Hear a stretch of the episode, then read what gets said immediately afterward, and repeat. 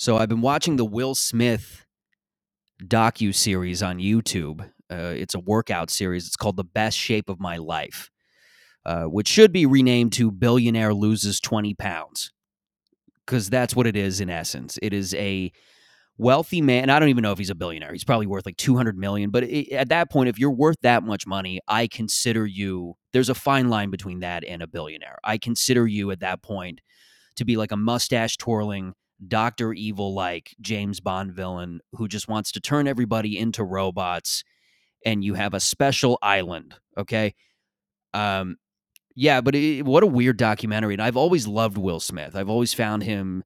I like. I I feel like there's almost merit now in Hollywood or in culture in general to take yourself as seriously as possible. You know, like Will Smith used to be the down to earth guy. You know, he was the guy who would come out of a limo at a movie premiere and just go woo! Like that was uh, fuck the, the feedback on that whatever uh but that that was his brand. It was just he was the woo guy. I, i'm trying to do that as quietly as possible so the uh i gotta get a new microphone. I have had it with this. But uh, yeah it's a workout show. He, again it all started he chronicles his his journey to lose weight. It starts at that, you know, that thing a few months ago where he put out that selfie of him with the dad bod in his backyard and it's him with just these big juicy tits and a big belly and he just kind of looks normal. He's he's not a he's not a fat dude, right? Like I could see if he just popped out I don't know, looking like like Marlon Brando in the winter of his life. I could see that. Okay. But he has this quarantine body and he's put on some dad pounds. The guy's over 50. What do you expect for him to look like? He looks just like a normal dude at that age. And, you know, you're you're supposed to feel for this guy. It it just looks like a rich guy who's just kind of living it up. There's an old saying, you get fat and happy. That that was the dream for most people but it, it's just him you you just see him episode after episode. He's working out and he's doing rich people workouts. He's doing the kind of things that that mustache twirling bond villains do right? So instead of he, he's he's working out like a wealthy guy. So instead of uh, riding an elliptical or going on a stairmaster he's just climbing the side of a volcano.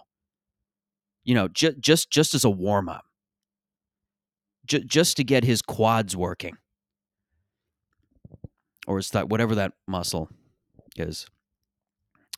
Yeah, I've I've clearly been skipping out on my workouts, but uh, yeah, and and and throughout the series, you see him talking. It's him going through just sort of the motions of working out, and you see him kind of like, you know, yelling at people on his team and the camera guy, and this isn't set up, and this isn't, you know, all kinds. Like he's trying to humanize himself, but he just again because he's a wealthy guy and he's so famous, he just kind of looks like a douche like this is a person again that works on his team, probably lives in a Honda Civic out on the street.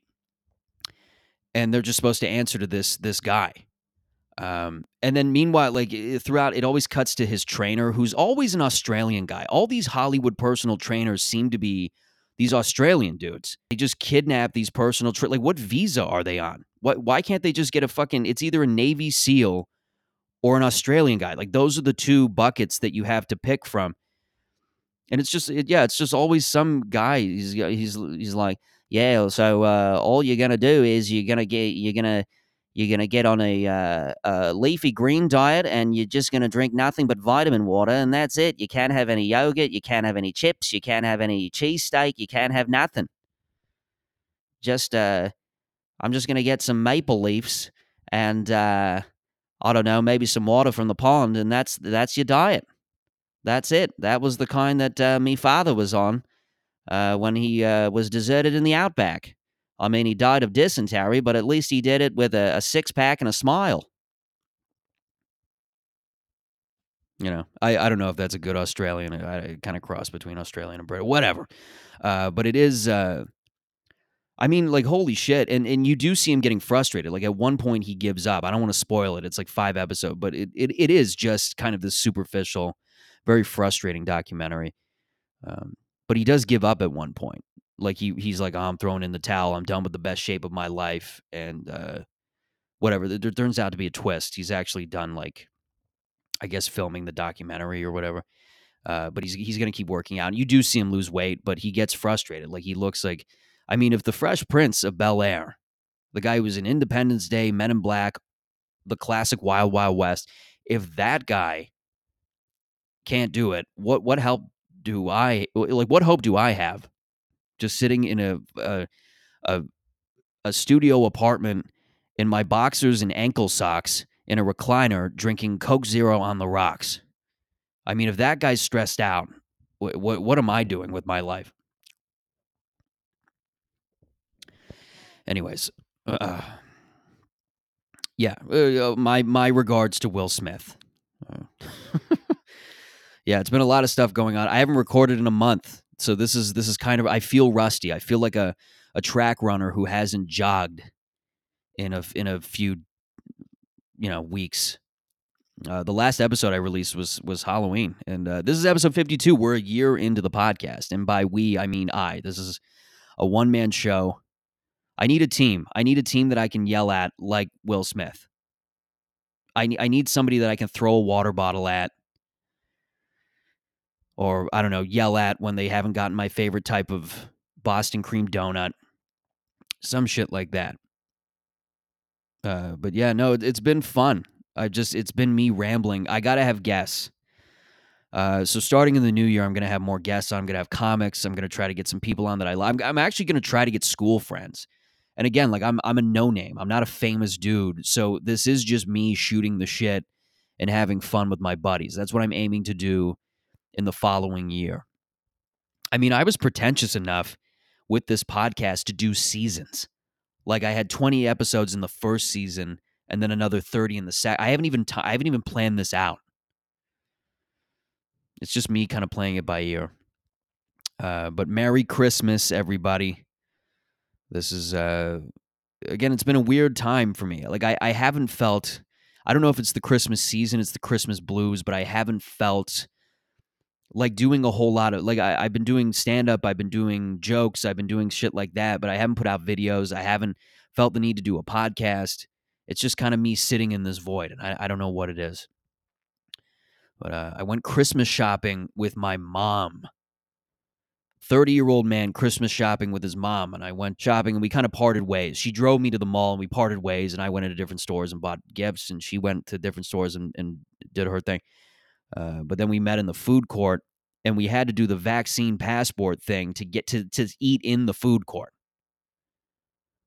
There's actually a like they, they have it like blocked off, not with like barricades or anything, but with just, you know, the strip. I, I forget what you call them, but they have that there. And they just have this square in the middle that's blocked off. It can fit for probably, I don't know, like 100 people. Some It's a big food court at Sherway Mall in, in Toronto. And uh, I remember like we have to show our vaccine passports and ID to this like just to sit in there. And this is at the point where it's getting ridiculous. It's getting fucking insane.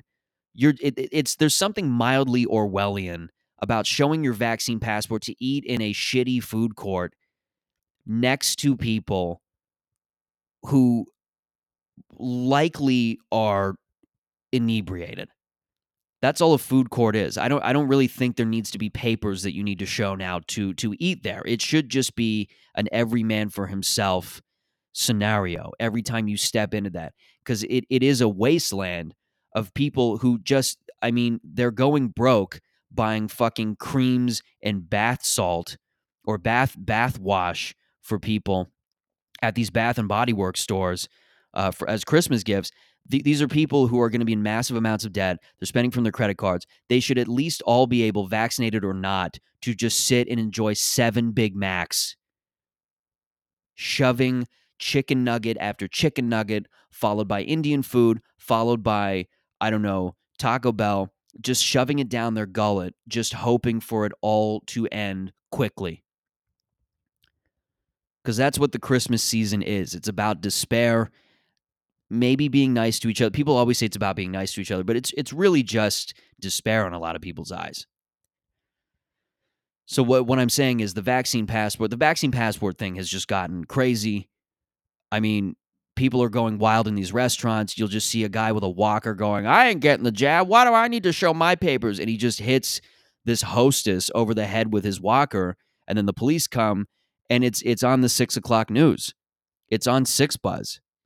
It's a viral video, and this type of chaos is just going to continue. I mean, I got the fucking vaccine. I got I got vaxed. I got vaxed relatively early in all of this.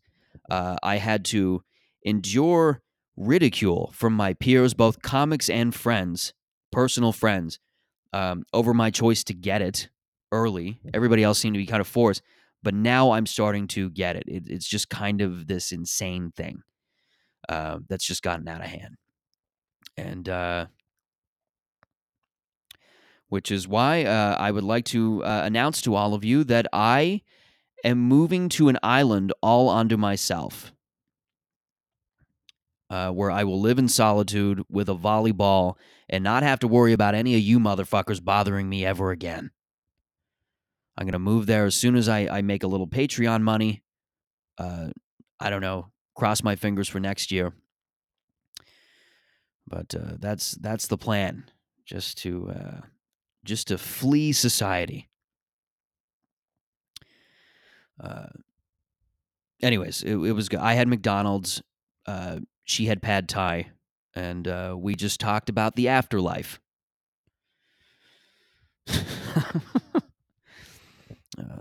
this this one's an adventure. Uh, but yeah, I'm back uh, back at my place. I don't know. I haven't done a, a ton lately. I've just been kind of sitting around. One of the things I, I haven't talked about on this podcast and I haven't really mentioned it widely, is my I I have to stop watching porn. Um, I don't know if I'm addicted to it. I don't know what counts as a diagnosis of porn addiction. I don't even know if they diagnose that shit.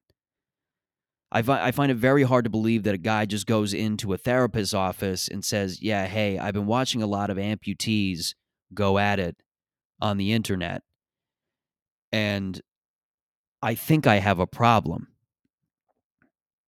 But again, psychiatrists, therapists, they all hear shit, social workers, things like that. That would be a thing that you'd tell to a social worker.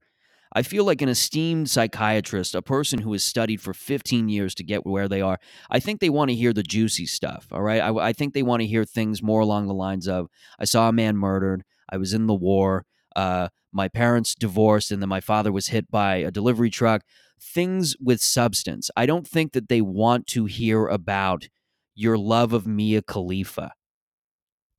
I think that they want to hear more, you know, I think they want to hear about tragedy. So if I had to talk to someone about my love of pornography, it would be just a guy at a local clinic next to a strip mall.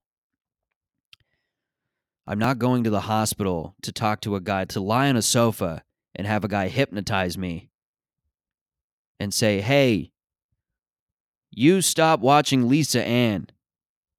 Switch to her podcast. Oh, man. I mean, my first experience with porn was when I was 12. I was, uh, I remember we were living in Ottawa at the time, which is right on the Quebec border. We were living there for three years. My dad had a job placement. And, uh, but uh, I remember a lot of the French channels late at night, like after nine, not even after midnight, but after nine, they would start showing softcore porn.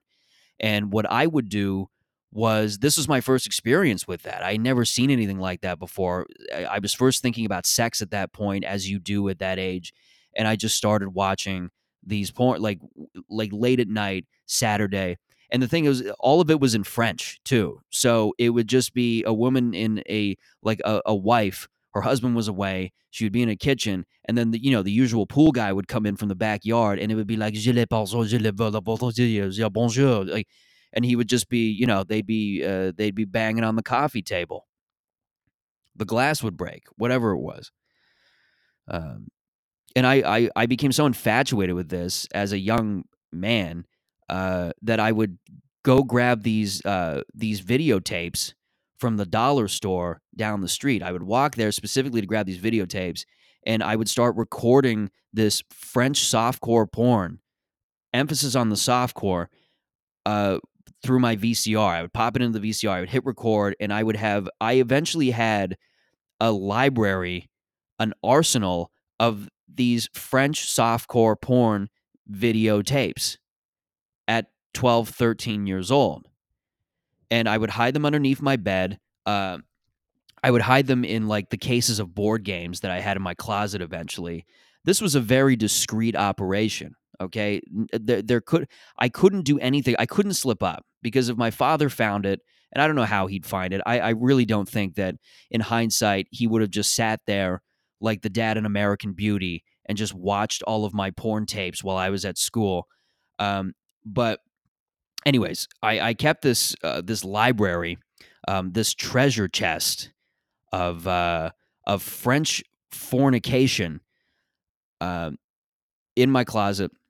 And finally, it was time for us to move back to Toronto one summer. And I started panicking because I'm going, I can't put these with all the other family videotapes because I mean that would be the most embarrassing situation of my life. I mean, my mom wants to relive our trip to Disneyland. She pops in a tape, and boom, uh, just a, a, French business guy uh, getting blown in his office.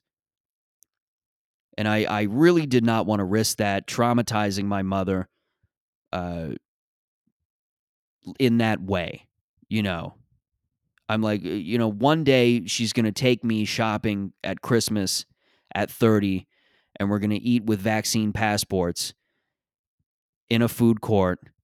I with my McDonald's, her with her pad thai, and uh, we're going to be talking about this. And I, I really, I really want our conversation to be more about the fall of Western civilization rather than, hey, remember that time I popped in I wanted to I wanted to watch us going on the Jungle Cruise ride, and instead I I popped in uh, French softcore pornography with that pizza guy.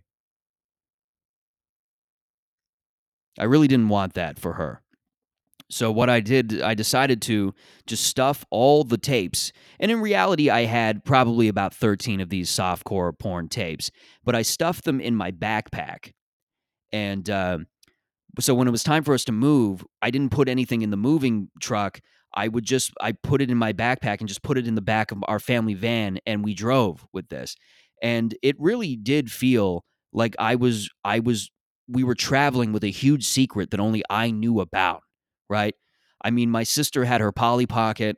Uh, my other sister, both younger than me, I don't know, she had her goth shit or whatever phase she was going through at that time. I had my softcore porn French videotapes.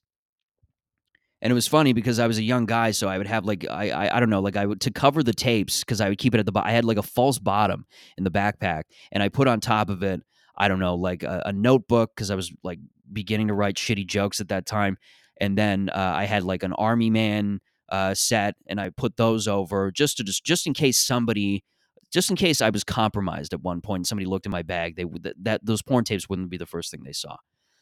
So I remember we got a hotel because we didn't move into our house right away. We got a hotel for about a week, and I would keep that bag.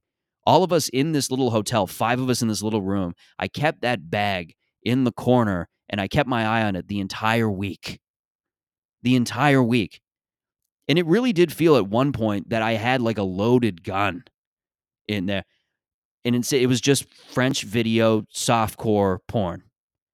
But I really did feel like I had like a loaded weapon in there. I'm like, my younger sister could get her hands on this at one point. This could be detrimental to people's lives.